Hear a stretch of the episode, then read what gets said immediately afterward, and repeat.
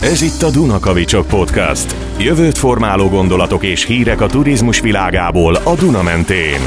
Hát nagy szeretettel köszöntöm a Dunakavicsok Podcast hullámsávjára hangoló kedves közösségünket.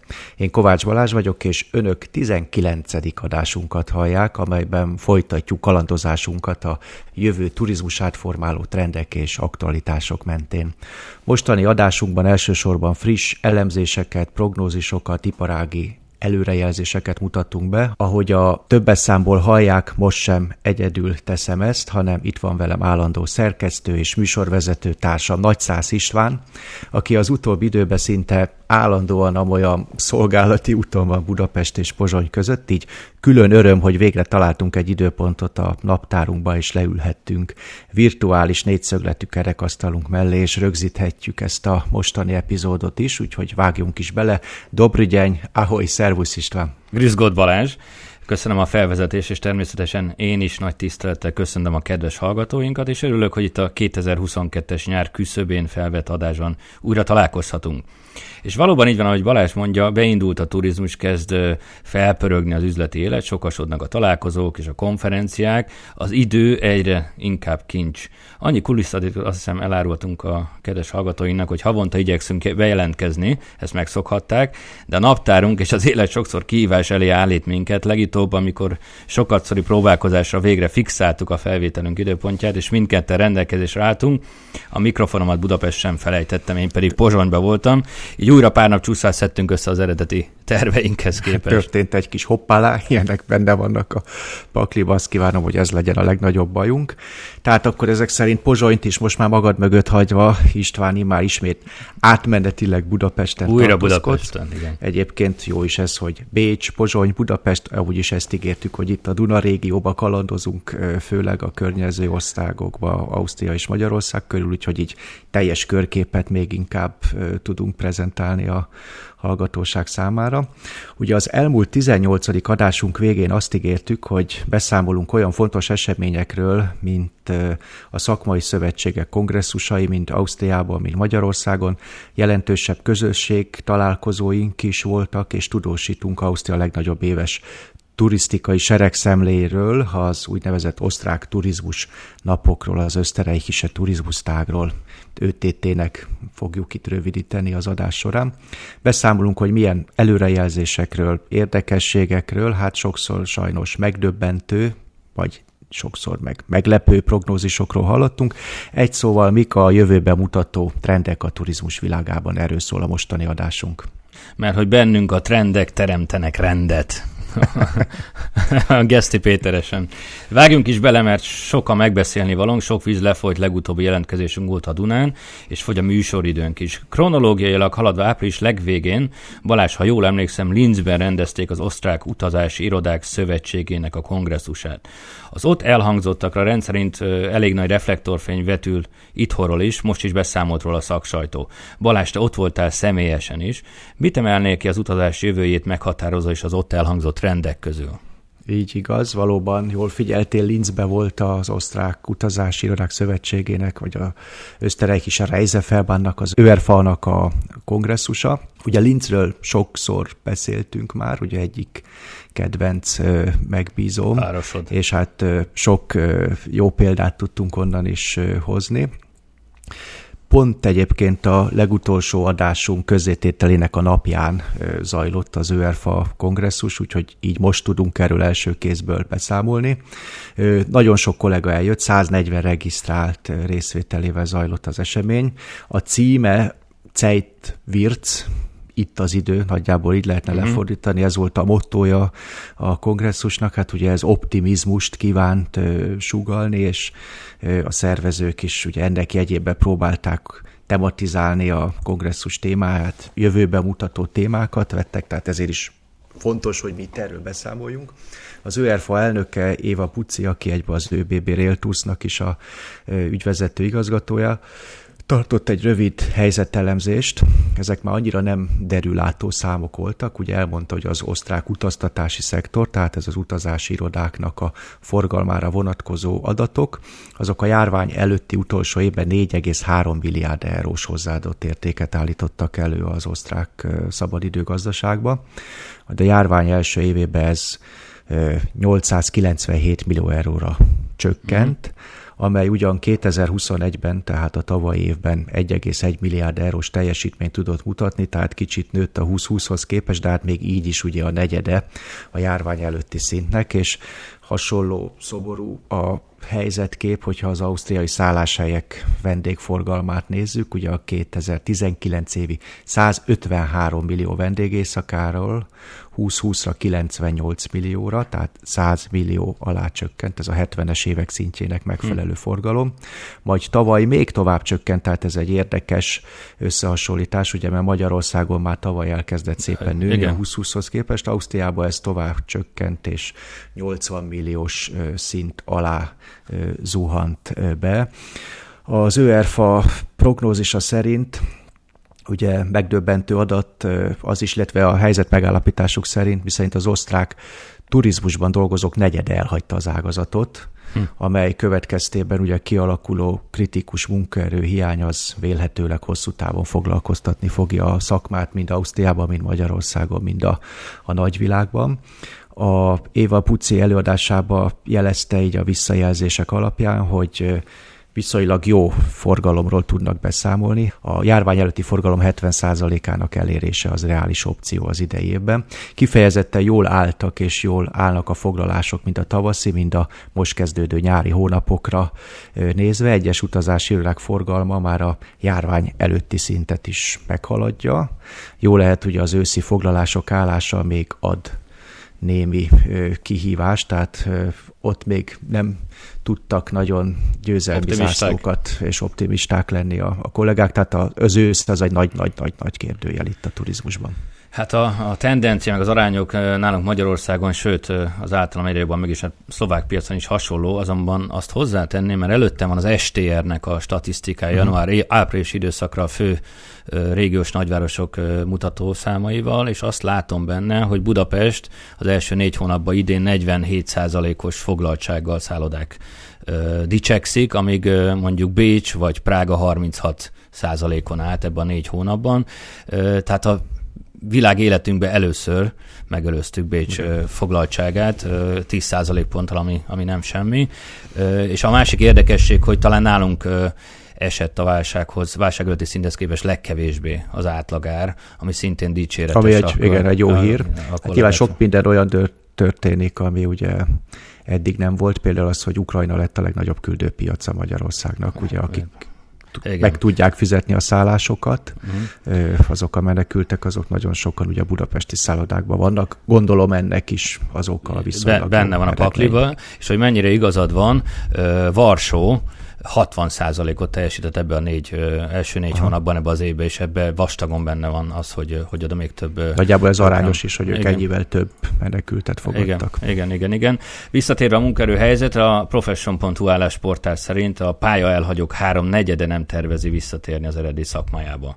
Rengeteg a pálya elhagyó, bár ennek a részleteiben most nem menjünk bele, az okokat mindenki sejti. Én inkább arra lennék kíváncsi, hogy a hosszú távú trendek és előrejelzések terén mit látnak az osztrák kollégák. Mi lesz velünk mondjuk 10 vagy 20 év múlva? Erről esett szó, Balázs? Esett bizony, ugye az ÖRFA kongresszusán is ahogy említettem, ugye itt a jövőről elmélkedtek a kollégák, prognózisokat néztek, csak nem akartam ünneprontó lenni itt a, az adás elején, így a kevésbé jó hírek utára hagynám a, a rossz híreket. Ugye a kongresszus az a fogyasztói elvárások változása és az utazási irodák jövőjének kérdése állt a, a fókuszban. A kezdeti előadások, a digitalizációs hajtóerő, ahogy te is említetted, ugye a munkaerőpiaci helyzet, az anomáliákról, valamint a kongresszus végén a klímaváltozás okozta kihívásokat érintő témába hangzott el a legtöbb előadás. A prezentációkban közös volt, hogy a jövő turizmusa, vagy ahogy mi szoktunk itt fogalmazni az új turizmus világába, ugye az ember kerül a középpontba, az innovációnak az ő igényeit, mármint az ember igényeit kell szolgálni, mind az utazó, mind a szolgáltató, tehát mind a utazási irodák oldaláról nézve járták körbe ezt a kérdést. Az utazási irodákra az emberi faktor miatt a jövőben is szükség lesz, tehát ezt jó hírként nyugtázták a kongresszusnak a résztvevői elhangzott egy ilyen érdekes kifejezés, hogy a többletértéket a jövőben az emberi érték adja. Itt ugye egy német nyelvben egy nyelvi leleménnyel ugye a többletérték, a mérvert és a mérmencs kifejezéseket hozták be.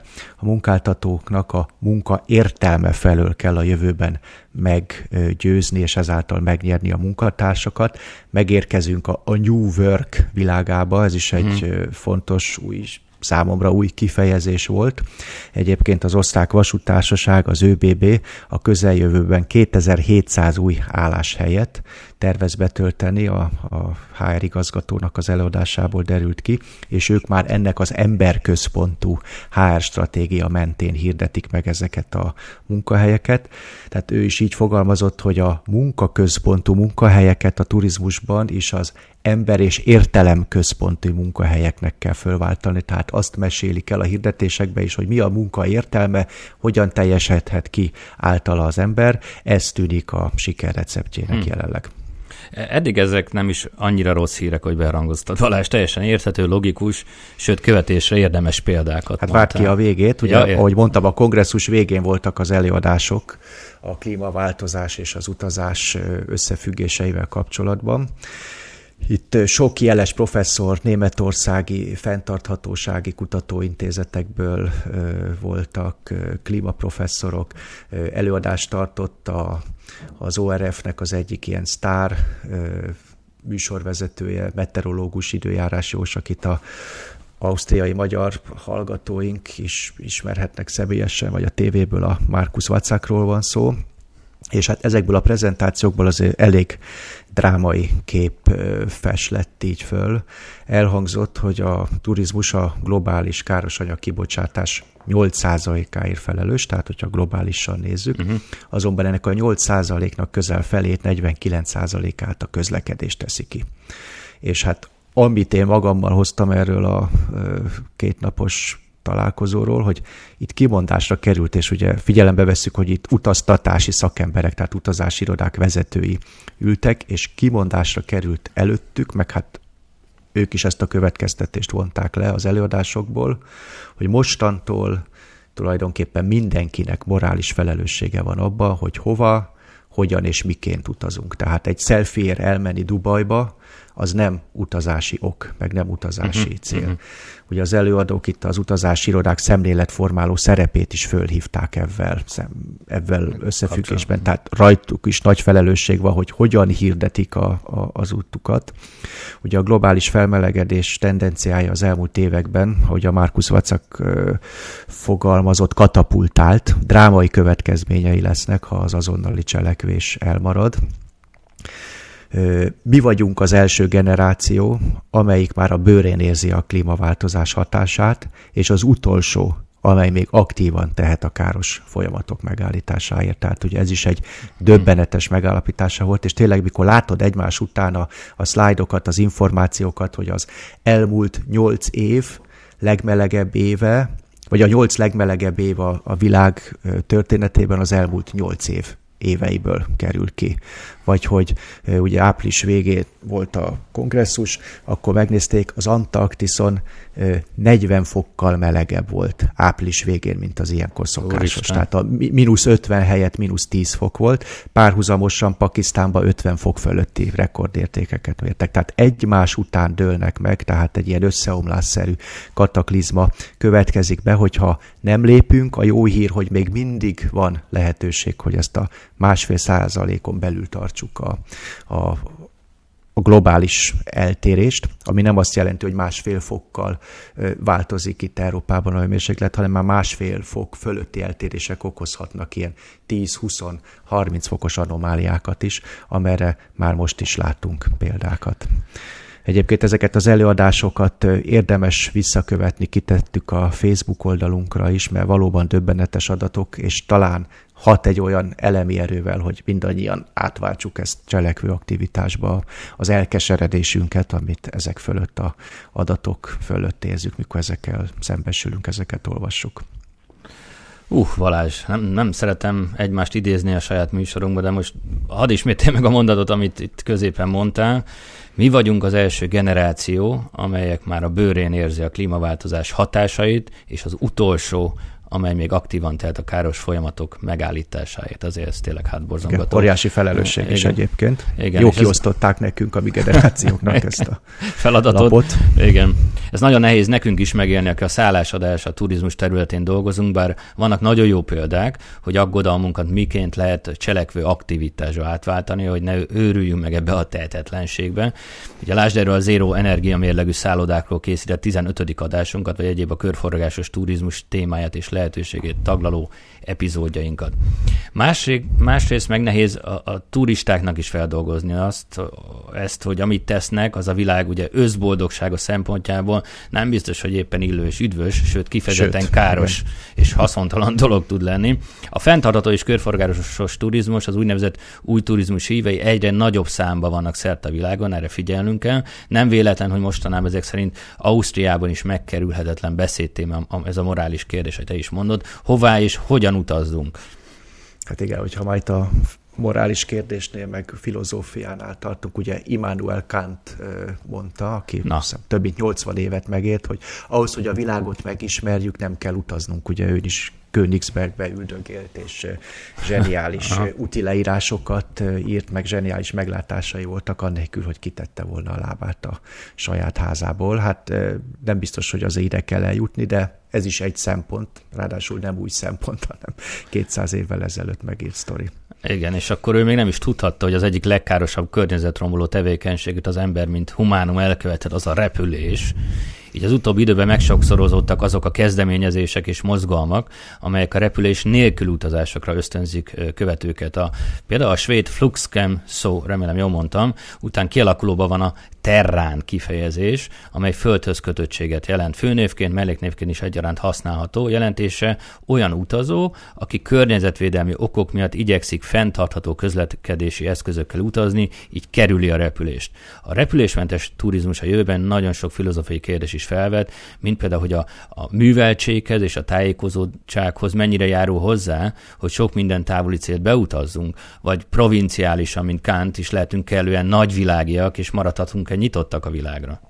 Igen, itt Ausztriában már, én már hallottam egy ismerősöktől, hogy nyári utazási terveikről kérdezgettem, hogy hova, merre lesz az utazás. Ó, idén terrán utazunk, ugye az azt jelenti, hogy nem ül repülőre, uh-huh. tehát hogy maradunk földhöz kötötten, és hát így is lehet egy boldog nyarunk. Hát minden relativizálódik.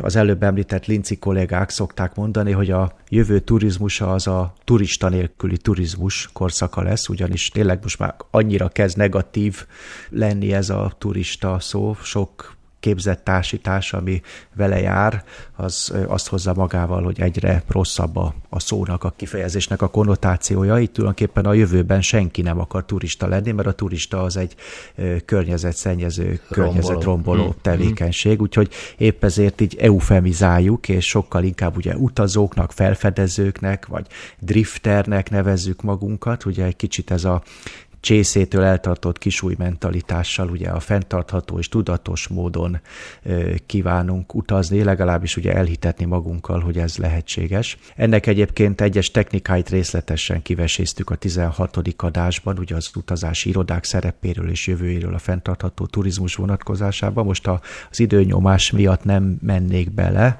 tessék kérem szépen visszatekerni erre az adásra és ha már itt utalgatok, annyi szolgálati közleményt itt megengedhetünk talán magunknak, hogy Istvánnal igyekszünk adásainkat úgy szerkeszteni, hogy azok külön-külön is megállják helyüket, de utalgatnak szépen kölcsönösen egymásnak, és hogyha valami témát már korábban kifejtettünk, akkor nekünk is könnyebb, hogy arra csak utalunk, és akinek ideje, kedve van, az visszahallgathatja a vonatkozó részeket. Így igaz. Valázs, egyébként nem régiben olvastam egy filozófiai fejtegetést, amely a turizmust a mindennapi kihívások, terhek és kötelezettségek előli menekülés egyik legelegánsabb mondjának nevezte. Francia eredetű turizmus szó etimológiát elemezve a turizmus művelője, maga a látogató a szabadidős tevékenység végeztével mindig visszatér a küldőponthoz, tehát a folyamatos helyváltoztatás, helyváltozás benne van a pakliban. Igen, ez pedig, mint hallottuk, ugye a helyváltoztatás az nagyon sokszor ugye az ökológiai lábnyom kiterjesedésével jár, ha csak nem kerékpárral, mint a Tour de France, ugye a Tour, mint körút, uh-huh. utazunk, vagy más környezetkímélő eszközöket választunk. Egyébként, ha már itt tartunk, egy gondolat arról kicsit ugye ilyen filozófiai hangulatba vagyunk, úgy látom itt ebbe a mostani adásba, hogy a, a német urlab szó, nem tudom, hogy tudtad-e, vagy a kedves nem. hallgatók, ez a még nem is mondtam, hogy mit kell tudni. Nem tudok róla semmit. Azért mondtam, hogy nem. Hogy a szabadság szó, ugye ami a szabadságot jelenti, amit az éves fizetett rendes szabadságot, az a középkori hűbérúri mellevélből származik, tehát etimológiaiból ugye az erlab, erlabnis, valamit engedélyezni, amely alapján ugye a hűbérest átmeneti időre felmentették a szolgálata alunk.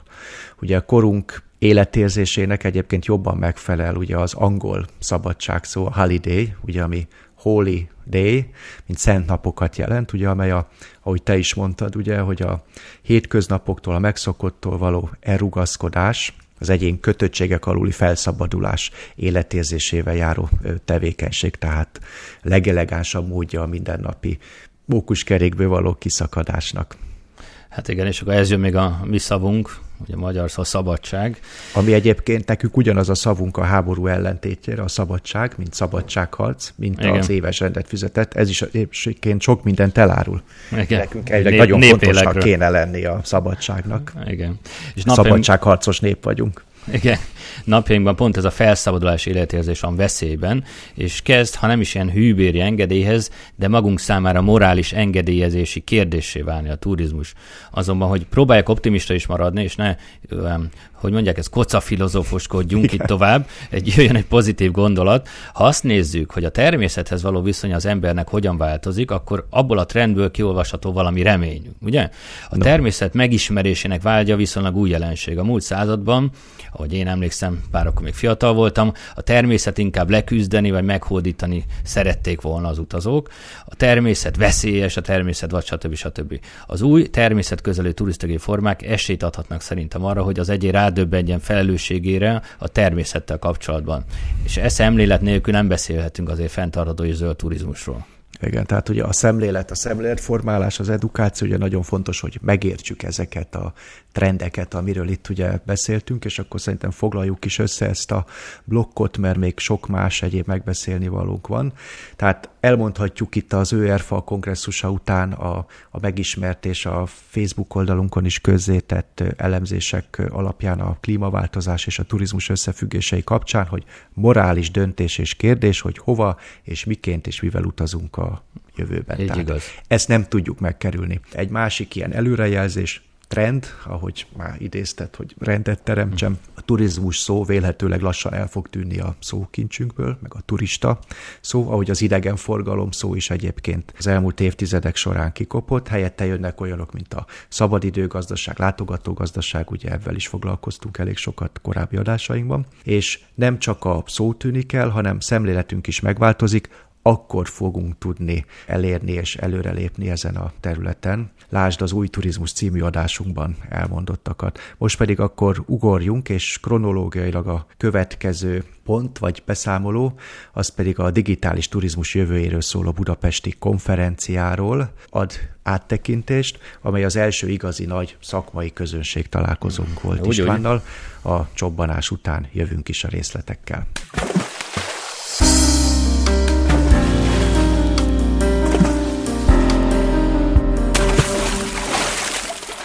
Május 5-én Futuriz 2022 címmel első alkalommal rendezett konferenciát a turizmus digitalizációjára az egyik vezetővállalati informatikai hírportál, a Bit port.hu a budapesti Aquaworld Resortban.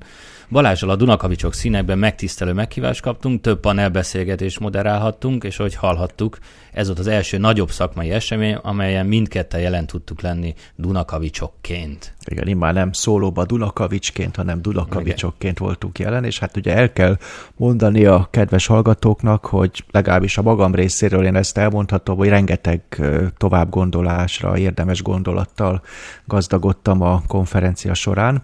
Nekem például Szigetvári Józsefnek a szállás.hu ügyvezetőjének előadásából az ütötte meg a fülemet, hogy mi itt Közép-Európába mennyire jobban állunk abból a szempontból, hogy az itteni szállodák nincsenek annyira kiszolgáltatva olyan nagy globális szálláshely foglalási portáloknak, mint például a, az EU nyugati felében ez történik, például itt Ausztriában. Tehát Magyarországon a szállás.hu az nagyon erős piaci pozícióval rendelkezik, és ők hasonló rendszert visznek tovább és építenek ki Lengyelországban, Csehországban, és hogyha jól emlékszem, Szlovákiában, Szlovéniában és Horvátországban is már otthon vannak, és felkészül Románia. Tehát ez szerintem egy érték, amit érdemes nekünk itt Magyarországon, meg Közép-Európába megőrizni. A magyar turisztikai szektor itt előnyt szerzett ezen a területen, azonban, hogy ezt az előnyt megőrizhessük, érdemes felidézni a másik gondolatot, hogy amit Szigetvári József is nagyban hangsúlyozott, hogy fontos a folyamatos fejlesztés és útkeresés. Tehát itt most nem lehet elaludni, mert annak rögtön Követken, következményei vannak, igen. A korábbi pénzbőség után ő azt jósolta, hogy például most ugye Magyarországon is egy szűkebb esztendők jöhetnek, erősebb lesz a konkurencia harc a, a vendégért, tehát erősödik a piaci harc, és ebben a harcban pedig a leghatékonyabb fegyvereket a digitalizáció adhatja a vállalkozások kezében. Ezért is nagyon fontos, hogy digitális technológiákba fölvértezettek legyünk. Igen, igen. Nekem Varga Csaba, a Danubius Hotels üzemeltetési és HR igazgatójának az előadása maradt meg leginkább az emlékezetemben Balázs. Véleménye szerint a digitalizáció a hatékonyság növelésére kiválóan alkalmas, ám tapasztalatok szerint az élő munkát kívánó feladatok töredékét képes csak kiváltani. Gyakorlati példáiból kiderült, hogy milyen fölösleges párhuzamosságok generálódnak a folyamatok ban emiatt, mert az informatika sokszor ugye évekkel előrébb tart, mint ahol adott esetben a munkatársak digitális képességei állnak. Igen, ez a példa az nekem is megmaradt, ugye, amikor ott részletesen kifejtette a napi gyakorlatból, hogy ugye a szobaasszonyoknál, a housekeepingnél, ugye rendelkezésre áll egy tökéletes jó szoftver, ami beosztja a szobákat, fölosztja, optimalizálja időben az elvégezhető munkát, és ugye mi történik, hogy a Marinéni kinyomtatja, a Klárikával átszínezik, átnyilazzák, fölcserélik, ahelyett, hogy a rendszerbe egy gomnyomással rögzítenék, Igen. és akkor ugye az utókövetés is, meg a rögtön a report a front office hogy tiszta a szoba, az megvalósulhatna, és nem kell újabb papírokat kinyomtatni, és avval futkározni a szobák, a recepció és a könyvelés között, tehát ugye ő ezzel a példával is ugye azt hangsúlyozta, hogy mennyire fontos az edukáció, tehát nem Igen. elég digitálisan jól állni, szoftver szinten, hanem azt a, a humán szintre is le kell vinni, tehát digitalizáció, edukáció. Igen, igen. És hát az élet a legjobb szervező szokták mondani, hogy a konferencia rögtön szolgáltatott egy ellenpéldát is, Tényleg. hogy vannak kollégák, akik már olyannyira használják, annyira függővé váltak a digitális folyamatoktól, hogy az arra való teljes ráhagyatkozás akár meg is tréfálhatja, ugye, sőt, kellemetlen helyzetbe hozhatja a használóját. Igen, tudom, mire gondolsz. Hát ugye itt nevek említése nélkül pont a, az általunk moderált szekciónak az egyik beszélgető partnere nem érkezett meg. Én csak ugye ültem és láttam a szervezőknek egyre hogy mondjam, pirosabb, pirosabb volt az arca, egyre lázasabban telefonáltak, meg futkároztak ide-oda, és a végén kiderült, hogy ez az előadó beszélgetőtársunk nem is fog megérkezni, ugyanis nem írta be az Outlookjába, elfelejtette beírni, hogy aznap konferencián neki elő kell adni, és épp ezért a rendszer őt nem figyelmeztette reggel, hogy el kell indulni a konferenciára, úgyhogy az irodába ragadt. Igen. Egyébként pont ezen az ominózus kerekasztal beszélgetések résztvevői arra konszenzusra jutottak, hogy a digitalizáció teremti meg a tömegturizmus individualizálásának lehetőségét, így azok az eszközök és megoldások fognak hosszú távon is fennmaradni szerintünk, amelyek az emberi tényező kiteljesedését segítik Mire gondolok? A kimozdulásra, a fizikai valóságra és tére szükség lesz, ez biztos. Szállodák tehát lesznek a jövőben is, de az élményelem körében a digitális megoldások, eljárások szerepe növekedni fog. Ugye a digitális alkalmazások, élménytúrák a környéken, kiterjesztett valóság, alkalmazások a meglátogatott hely felfedezése során, és ugye a sort még hosszan folytathatnánk. Igen, tehát hogy ugye te is mondod, hogy szállodák is lesznek, tehát itt is az embert kell, és az ember kiszolgálását a középpontba helyezni, ahogy az előző blogban beszéltük, utazási irodák is lesznek, tehát ezek jó hírek, és hát akkor foglaljuk is össze ezt a, a blokkot. Ugye egy hatalmas, az a konferencián is ugye így hangzott el, hogy egy hatalmas migrációs hullám indult meg az offline térből a digitális térbe, ugye a pandémia kapcsán az elmúlt években, amely ugye komoly hajtóerő a turizmusban is, és a turizmus digitalizációjában is. És hát ugye nagyon sokan ebbe a digitális térben ott ragadtak, új szokások alakultak ki, és azóta is sokan egyfajta ilyen hibrid térben, az online és az offline metszetében élik mindennapjaikat, a, a világukat, és hát ez, ez így is fog maradni. Tehát aki nincs jelen a digitális térben nem látható, szálloda esetében azt például nem fogják foglalni. Közép-Európa pozíciója a digitális versenyben jelenleg kifejezetten jók, most nem szabad el, elaludni. A csobbanás után jövünk egy rövid beszámolóval az osztrák turizmusnapokról az ÖTT-vel kapcsolatban. Ez itt a Dunakavicsok Podcast. Turisztikai hírek, jövőt formáló gondolatok a Duna régióból. A frissítő csobbanás után folytatjuk műsorunkat. Ahogy az előző adásunk végén utaltunk rá, május 16 és 19-e között a Bécsi Austria Center kongresszusi központban szervezték meg az idei osztrák turizmus napok rendezvényét, amely Ausztria legnagyobb éves turisztikai seregszemléje.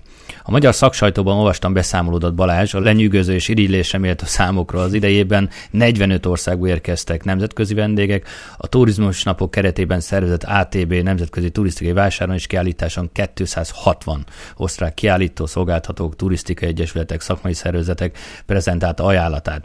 A hazai szaksajtó részletesen lehozta a beszámolódat, így azt a hallgatónk is ismeretik, vagy podcastunk közösség oldalán is utána nézhetnek. Így inkább én azt kérdezném, hogy te a turizmus turizmus jövője podcastunk téma szempontjából mit emelnél ki? Hát, hogy legelőször én azt emelném ki, hogy végre megvalósulhatott egy ilyen az hatalmas rendezvény, hogy egy ilyen ö, együtt voltunk. Ugye természetesen az előző blogban említett elveknek megfelelően ez is hibrid változatban volt, tehát azért a legtöbben ö, ott helyben ö, követték uh-huh. a, mhm. az eseményeket. Egyébként a digitalizáció itt is nagyon hasznos, mert sokszor volt, hogy párhuzamosan több előadás, ö, eszmecsere ö, folyt, meg hát ugye az, az ATB, mint ö, nagy beutaztató workshop, ugye két napon keresztül üzemelt, aki azon vett részt nem hallhatta az előadásokat, és a digitalizációnak köszönhetően ugye ezek mind felvételre kerültek, és vissza lehet őket nézni. nézni. Uh-huh. De ugye a lényeg az, hogy valós találkozókra adott végre ez a Ösztereik is a Turizmus Táge rendezvény sorozat lehetőséget. Egyébként egy tucat magyar kollega, utazásszervezők és a sajtóképviselő is jelen voltak, így számomra ez végre egy dupla öröm volt, hogy egy nagy rendezvény keretében az Ösztereik Verbunk meghívására ennyien jelen lehettük. Kiemelném még, hogy az eseményre, hogy ha már ennyi szép számot felsoroltál, több mint 1200-an regisztráltak, így hm. minden idők legintenzívebb ÖTT-je volt ez. Ezt egyébként Liza Vedig, az Öszterek Verbunk vezérigazgatója is a napok során többször hangoztatta, hogy ez most itt egy hatalmas rendezvény, aminek részesei lehetünk. Igen, és a, a háromnapos rendezvény mottoja Redesign Tourism Na volt, ezt akár ugye a Dunakavicsok podcast alcímének is adhatnánk olyan találó. Nekem is tetszett. Ahogy olvasom az ÖTT három napja alatt az ATV szakvására párhuzamosan 27 szakmai előadás és 44 panelbeszélgetése került sor, ezek nagy számok. Az előadások fókuszában a jövő turizmus, az új turizmus világa állt. Az előadások során digitalizációs trendek, az átalakú munkaerőpiaci helyzet, valamint a fenntarthatósági témák ugye itt is megkerülhetetlenek voltak. Ezek, ezek a trendek, ebben nincs semmi újdonság. De neked mi volt a novum, mi volt az újdonság, ami megmaradt a fejedben? Hát ugye nagyon, mert nagyon tömény napok voltak ezek, ugye kísérő programokkal együtt egyben hosszú napok is, tehát éjfél előtt ritkán uh-huh. értek véget, sőt ugye a magyar kollégák is már pre-convention, meg post-convention túrán vettek részt, tehát akár aki akart ügyesen beosztotta, egy hetet is eltölthetett itt az osztrák turisztikai szakmával ismerkedve. Úgyhogy rengeteg benyomás élt, hát hogyha most itt egyet vagy egy párat ki kéne ragadni, akkor szerintem ahol a legtöbben ültek azokon a, a, az előadásokat emelném ki a legnagyobb érdeklődés talán a légi közlekedés és a városi turizmus jövőjéről szóló prezentációkat és panelbeszélgetéseket övezte. Például a, a elhangzott egy érdekes prognózis, az Airbus erőjelzésének ismertetése során a kolléga elmondta, hogy jelenleg a föld lakosságának 80%-a még életében nem ült repülőn. Az elsőre nekem uh-huh. olyan hihetetlennek hallott, úgyhogy el is kértem tőle a, a riportot, hogy a saját szememmel lássam, megolvathassam. Tehát nem egész másfél milliárd ember repked, miközben 6 milliárd még életében nem ült a repülőn. Hmm. Na most ez az arány az iparági előrejelzések szerint rohamosan csökkenni fog. Ugye jelenleg közel 20 ezer utasszállító repülőgép teljesít szolgálatot, következő 20 évben pedig ez a szám megduplázódik. Tehát egyre több ember fog repülőre ülni, és értelemszerűen egyre több repülő lesz. Hát ugye most akkor itt a, az előző gondolatmenetet, a fenntarthatóságot, klímavédelmet felidézve, hogyan illeszthető ez össze. Igen. Hát ugye itt nyilván repülőgépgyártó szakértők voltak jelen, hát ők ugye ott hátradőlve próbáltak optimisták lenni, és természetesen hangsúlyozták, hogy itt a fenntarthatóság, a gyártási technológiák folyamatos fejlesztésével, az innováció segítségével megvalósulhat. Ugye egyre könnyebb, egyre kisebb fogyasztású és egyre tisztább meghajtású repülőgépek készülnek, bár a számuk nő, de az összkibocsátás az csökkenni fog, sőt, ahol Amen. a korábbi adásaikban beszéltük, hogy az Airbusnak is már van egy kísérleti projekt, hogy 2035-re már zéró kibocsátású, hidrogén meghajtású repülőgépek, valamint az új kerozin és a rántott hús összefüggéseinek oh, föltárásával fejeztük be az elmúlt adást, tehát ezekre a megoldásokra kell gondolni, mikor itt a repülés fenntarthatóságáról beszélgethetünk, vagy beszélnek. Egy természetesen ugye a repülés képviselői mellett ott voltak a vasút, vasúti turizmusnak a képviselői, az ÖBB elnökségének a, a tagja is tartott egy előadást, aki pedig győzelmi jelentések sorozatát hozta Aha, az éjszakai Niget járatok sikerességével kapcsolatban. Ő úgy érvelt, hogy a a Nigetek sikere jól mutatja, hogy az utasok nyitottak vasúttal utazni, ha jó ajánlatokat kapnak. Jelenleg ugye Ausztriából 20 destináció érhető el Ausztriából éjszakai vonattal. Ugye ezek nagyon népszerű járatok, ugye az Adriára el lehet menni, Párizsba el lehet menni, Amsterdamba el lehet utazni. A nyári hónapokra már ezeket a járatokat tulajdonképpen a teljes kapacitását lekötötték úgyhogy aki most kezd el keresgetni, az, az már nagy valószínűséggel kimaradt, vagy lemaradt. A jövő évtől egyébként még több és még korszerűbb, egész más utazási élmény nyújtó szerelvények is, is forgalomba fognak állítani, ezt is megtudhattam ott a előadások során. Ott volt az osztrák színek alatt működő, ugye a Lufthansa csoporthoz tartozó AUA, az Austrian Airlines légitársaság képviselője, aki a hozzászólásában elmondta, hogy a járvány előtti flotta kapacitásuk 80%-ára csökkent a jelenlegi gépparkjuk, tehát egy slank AUA-ról van szó, ugyanakkor a hatékonyságuk növekedése mellett avval érvelt, hogy a szabadidős utasaik száma már egyes kiemelt időszakokban 20%-kal is meghaladja a járvány előtti szintet, tehát kevesebb géppel több utas tudnak. Ez is egy megoldás ugye arra, hogy hogyan lehet a optimalizálni a, a működést. Uh-huh. Egy nem jó hír a konferencia kongresszusi turizmus területén tevékenykedők számára. Itt az ÖTT keretén belül mutatta be a Roland Berger tanácsadó cég a frissen publikált tanulmányait, miszerint az üzleti utazások a közeljövőben biztosan nem fogják elérni a járvány előtti szintet. Ugye ennek tulajdonképpen teljesen logikus okai vannak, hogy az elmúlt években elterjedt és sok cégnél bevezetett online megoldások ugye az utazások egy részét kiváltják. Nagyon sok cég kiküldetési szabályzata is adaptálódott a járványhelyzethez, és kisebb számban engedélyeznek ugye céges utazásokat, és hát nagyon sokaknál ugye már ez a környezeti és fenntarthatósági elvárások is beépültek az Igen, általános ezt, gyakorlatba, hogy ez egy szempont. És a prezentációt követő eszmecsere szakértője egyébként abban egyetértettek, hogy a városi turizmus ugyanakkor olyan komplex élménycsomagot kínál, amely iránt iránti kereslet továbbra is előteljes és tetten érhető lesz. Amivel számolni kell, és szerintem ez, ez a hallgatók számára is érdekes, meg nektek szállodásoknak, hogy az üzleti és magánutak egyfajta hibrid keverékeként, ugye ez a leisure és a business keverékeként a pleasure utak aránya a jövőben előteljesen növekedni fog, tehát ez egy trend, amire érdemes készülni. A jövőben a szabadidő értelmes eltöltésének opciói jelentik a városi turizmus legnagyobb hozzáadott értékét, erről is hallhattunk egy előadást, amely alapján a városok optimális és minőségi élménytérként funkcionálhatnak. Ez a kijelentés meg zene volt a füleimnek és a mm. hallgatóiknak is ismerősen csenket. Szóval Pleasure utak, Pleasure, ezt meg kicsit ízlelgetem, elsőre egy ruha darabnak a neve, vagy egy finom új fagyíz, Pleasure.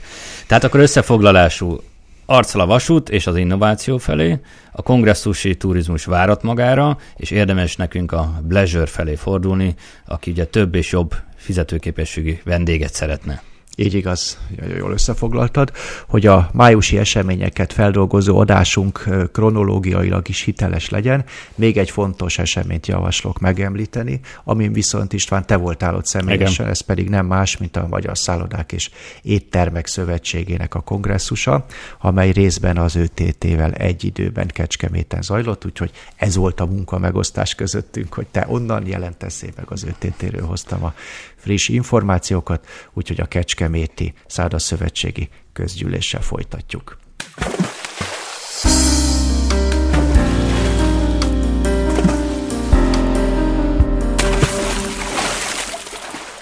Szállodaszövetség legutóbbi közgyűlésén történtekről szakmai körökben szintén sokat lehetett olvasni. Most én egy dologra hívnám fel a figyelmet, amely meglepő módon szintén ugye a digitalizációs trendekhez köthető téma. Pontosabban a digitalizációs trendek ellenható, a nagy globális játékosok némi nemű megregulázása célú tűző digitális szolgáltatásokról szóló EU-s jogszabályról hallhattunk egy átfogó előadást. Erre az új, hamarosan bevezetése kerül intézkedése érdemes vigyázó szemeinket vetni, Balázs. Újabb jelentős mérföldkőhöz érkezett ugyanis az Európai Unió digitális piacának jövőjét meghatározó Digital Marketing Act, elnevezési gyakran DMA-nak keresztelt jogszabály tervezete. Jelentős mérföldkőhöz ugyanis az Európai Parlament és a tanács képviselői az Európai Bizottság által korábban előterjesztett DMA jogszabályi keretrendszer minden lényeges kérdésében megszületett a konszenzus. A jogszabály hatályba a lépése előtt 2022. október, tehát idén október és jövő év májusak között kell a tagállamoknak a saját jogrendszerükbe ezt átültetniük, és egyes kötelezettségei pedig már 2024 áprilisától hatályba fognak lépni, tehát két év múlva. Mhm, tehát már tudjuk, hogy mit kell átültetni. Igen. Ugye egy korábbi adásunkban, azt hiszem a tavalyi évben volt Igen. ez, akkor még csak a kis színesek témakörben említettük a jövetelét, ugye azóta sok víz lefolyt a Dunán, most már a kis színesből egyik fő téma. konkrét fő téma lesz. Igen. Úgyhogy nagyon röviden elevenítsük föl, hogy mit szabályoz ez a, a DMA, mi a célja. A DMA célja, hogy a kisebb cégek is felvessék a versenyt a jelentős számú felhasználójukkal úgynevezett kapu őri pozícióban lévő nagy online platformokkal szemben, és egyben visszaszorítsa azok tisztességtelen gyakorlatát. Magyarázzuk el a hallgatóknak mondjuk a szállodás, utazási irodás szempontból, hogy mi az, ami őket a napi gyakorlatban kapcsolatban érinteni fogja. Hát ugye, Mert elsőre ugye az nem tűnik rögtön a turizmust érintő lényeges történetnek igen, a e- szemlélő számára. Így igaz, igaz. Elsőre nem is, de mindjárt kifejtem, hogy miért fontos európai jogszabály ez nekünk. Ugye a digitális, jellemzően amerikai óriások uralják az európai online piacot, ugye ez tény, amelyek korlátozzák a kis cégek piacra lépését, a lokális szolgáltatások például ár összehasonlító oldalak, keresőszolgáltatások, közösségi oldalak megerősödését. Ugye ennek a felismerése vezet el az internet világát Európában egy mélyen érintő változtatáshoz, ami a DMA jó nagy amerikai, által említett amerikai cég ellen ugye folyik is, vagy hát, ha jól tudom, folyamatban van versenyhatósági eljárás, mivel ugye az előfölényükkel gyakran ugye visszaérnek. Gyanítom, hogy ugye ennek lesz most vége ezzel az új szabályozással. Igen, valóban, mert az EU megfordítja az egész folyamatot. Ugye eddig az EU-nak vagy a tagországnak kellett különböző bíróságokon bizonyítani az igazát az ilyen visszaélésekkel kapcsolatban, ami sokszor évekig elhúzottak. A DMA életbe lépésével számos ponton rendszert szinten változtatja meg a digitális piacok legnagyobb szereplői az úgynevezett kapuőrök működési környezetét az EU tagállamain belül. Tehát először meg, most meghozzák az új szabályokat, és ehhez kell igazodni.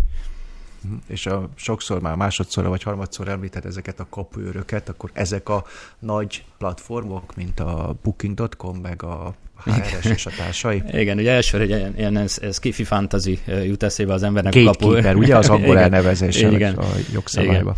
Tehát a, mik a kapuőrök? Ezek olyan platformok, amelyek jelentős hatást gyakorolnak a belső piacra, fontos kapuként szolgálnak az üzleti felhasználók számára ahhoz, hogy eljussanak az ügyfeleikhez, megszilárult és tartós pozíciót élveznek, vagy fognak előre láthatólag élvezni.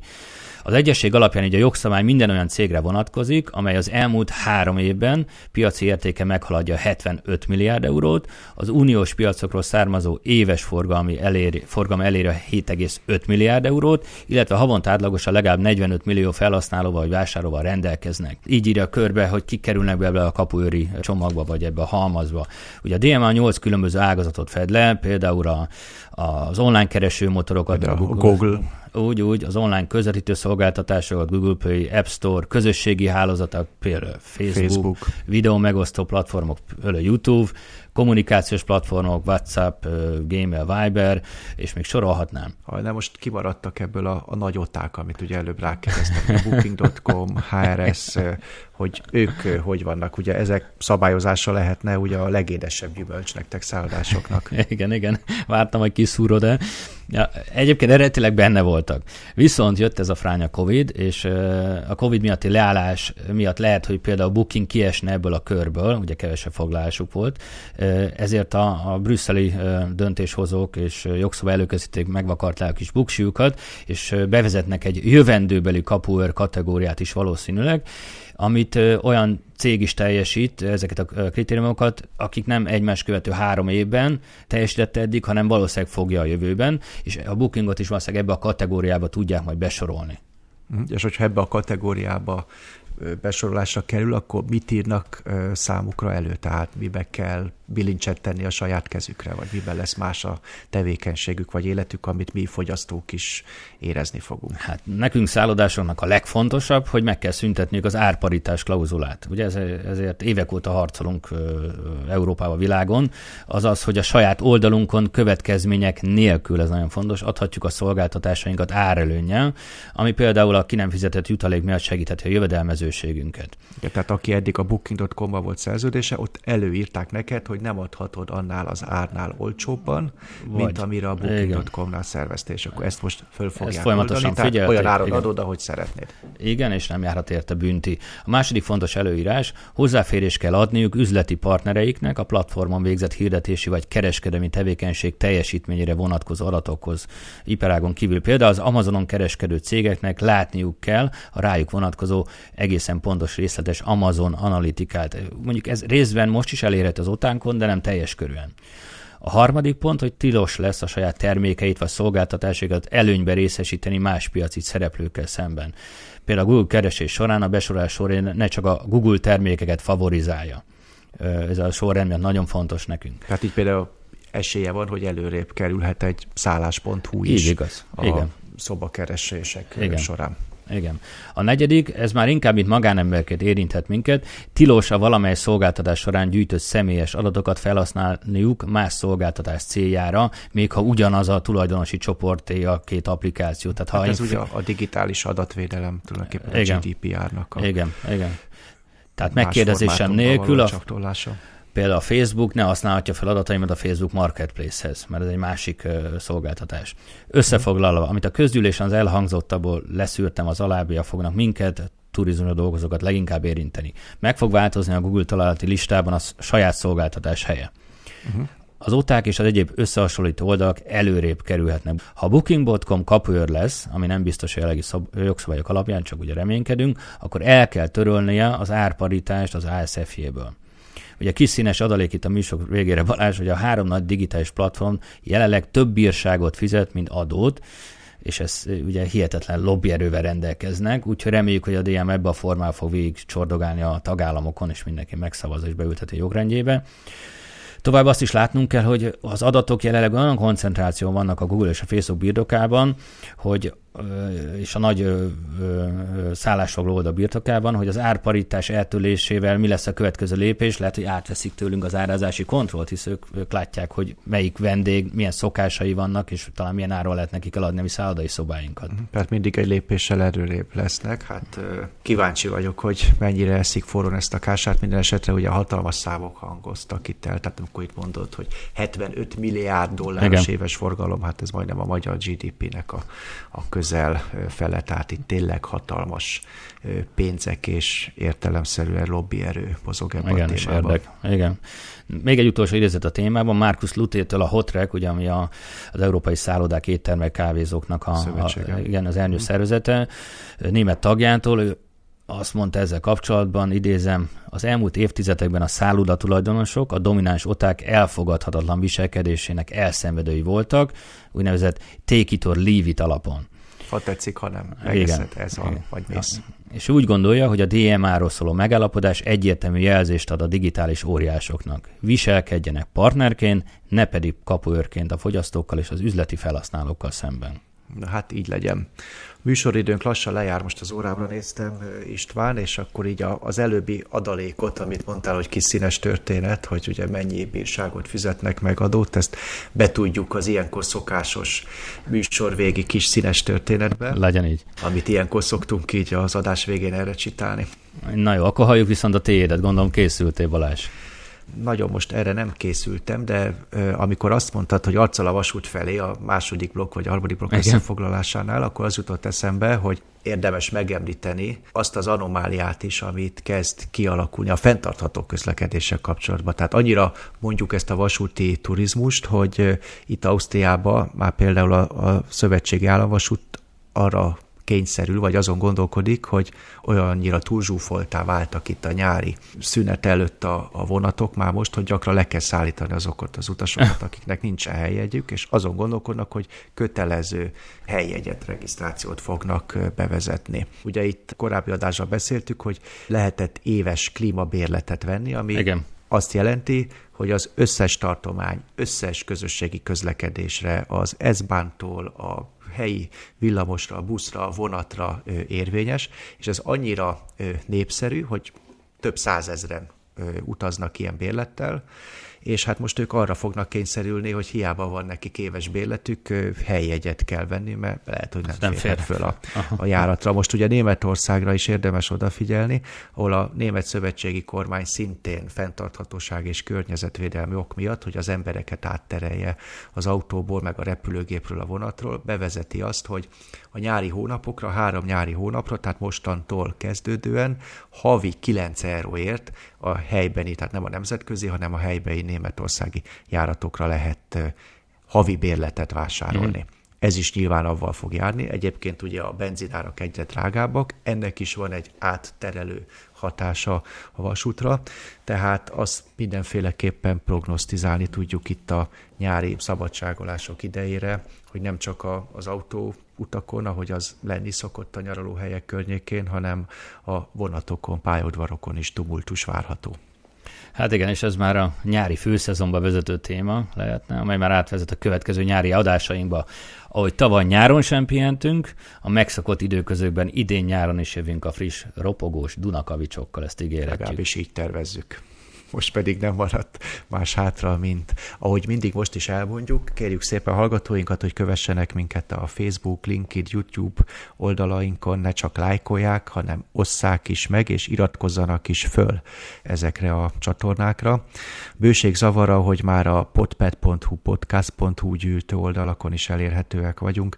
Dobjuk együtt a gondolatébresztő kavicsokat, köveket, sziklákat a Duna mentén a vízbe, keltsük gondolathullámokat, ahogy mondani szoktuk, ugye cseréljük ki ötleteinket az adás kapcsán, közösségi platformokon is a jövő turizmusával kapcsolatban.